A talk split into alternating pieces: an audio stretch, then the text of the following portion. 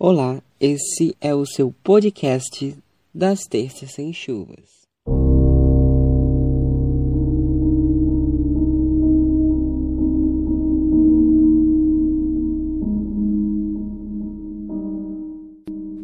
Você já ouviu falar de serial killer? Bom, hoje nós vamos falar sobre o serial killer recordista de vítimas. Ele ficou conhecido como a Besta. Seu nome era Luiz Garavito e seu local de atuação foi na Colômbia. Luiz nasceu em Genova, no interior da Colômbia. Filho de uma família de sete irmãos, Luiz sofria abusos psicológicos e sexuais do seu pai quando criança. Já aos 21 anos, Garavito teve sérios problemas com a bebida, tornando-se alcoólatra. Além de alcoólatra, Luiz também sofria de depressão e outras doenças psicológicas. E chegou até a tentar suicídio. Recebeu ajuda profissional, mas a ajuda que recebia focava apenas na depressão. E Luiz tinha problemas ainda mais sérios. Ele tinha desejo de matar.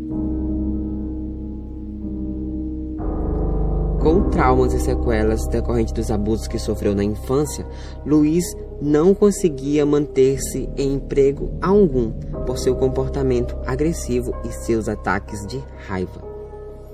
E foi em 1992, aos 45 anos, que ele cedeu aos seus instintos assassinos. Suas vítimas eram crianças e adolescentes entre 8 e 16 anos. Luiz sempre usava o mesmo modo operandi em todos os seus assassinatos. Ele aproximava-se dos seus alvos, oferecendo presentes, dinheiro ou até mesmo pedindo ajuda para carregar alguma coisa levava suas vítimas para áreas afastadas ou isoladas, ou a deixava suas vítimas cansadas. Quando percebia que era a hora certa, atacava. Ele amarrava suas vítimas com cordas ou fita adesiva, deixando-as imobilizadas e cometendo abusos sexuais. Depois, as agredia com chutes e socos, e com a ajuda de uma faca ou uma chave de fenda, cortava dedos, mãos, orelhas e até retirava os olhos de suas vítimas. O golpe fatal era o degolamento. Em certas ocasiões, ele ainda arrancava a cabeça e os membros dos seus cadáveres. A polícia começou a ligar o desaparecimento de crianças com a obra de um serial killer quando, em 1997, os primeiros corpos foram encontrados. Uma vala com mais ou menos 36 ossos na cidade de Pereira foi encontrada. Aí a polícia começou a investigar um possível serial killer. Garavito estava em constante fuga. Para fugir da polícia, ele se mudava constantemente. Em sua fuga, que durou cerca de sete anos, passou por 54 cidades da Colômbia e algumas do Equador. Além dos endereços, ele também mudava sua aparência. Se disfarçava de mendigo, monge, médico e até se passava por funcionários de entidades beneficentes da Colômbia. E em 22 de abril de 1999, Garavito foi finalmente preso, colocando assim um ponto final na sua trilha de horror.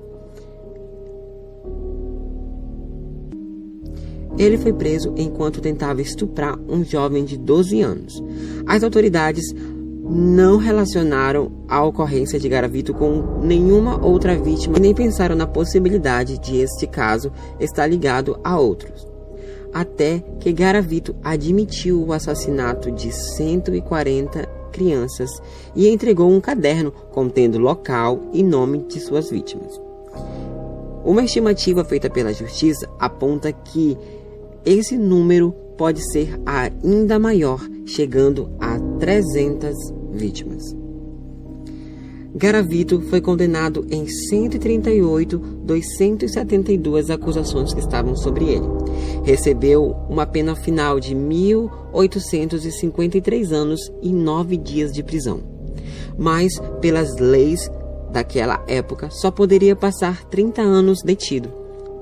Sua colaboração com a polícia também reduziu a sua pena, passando a ser um total de 22 anos. Na prisão, Garavito vive isolado dos outros detentos e só aceita água e comida entregue por pessoas que ele conhece ou confia.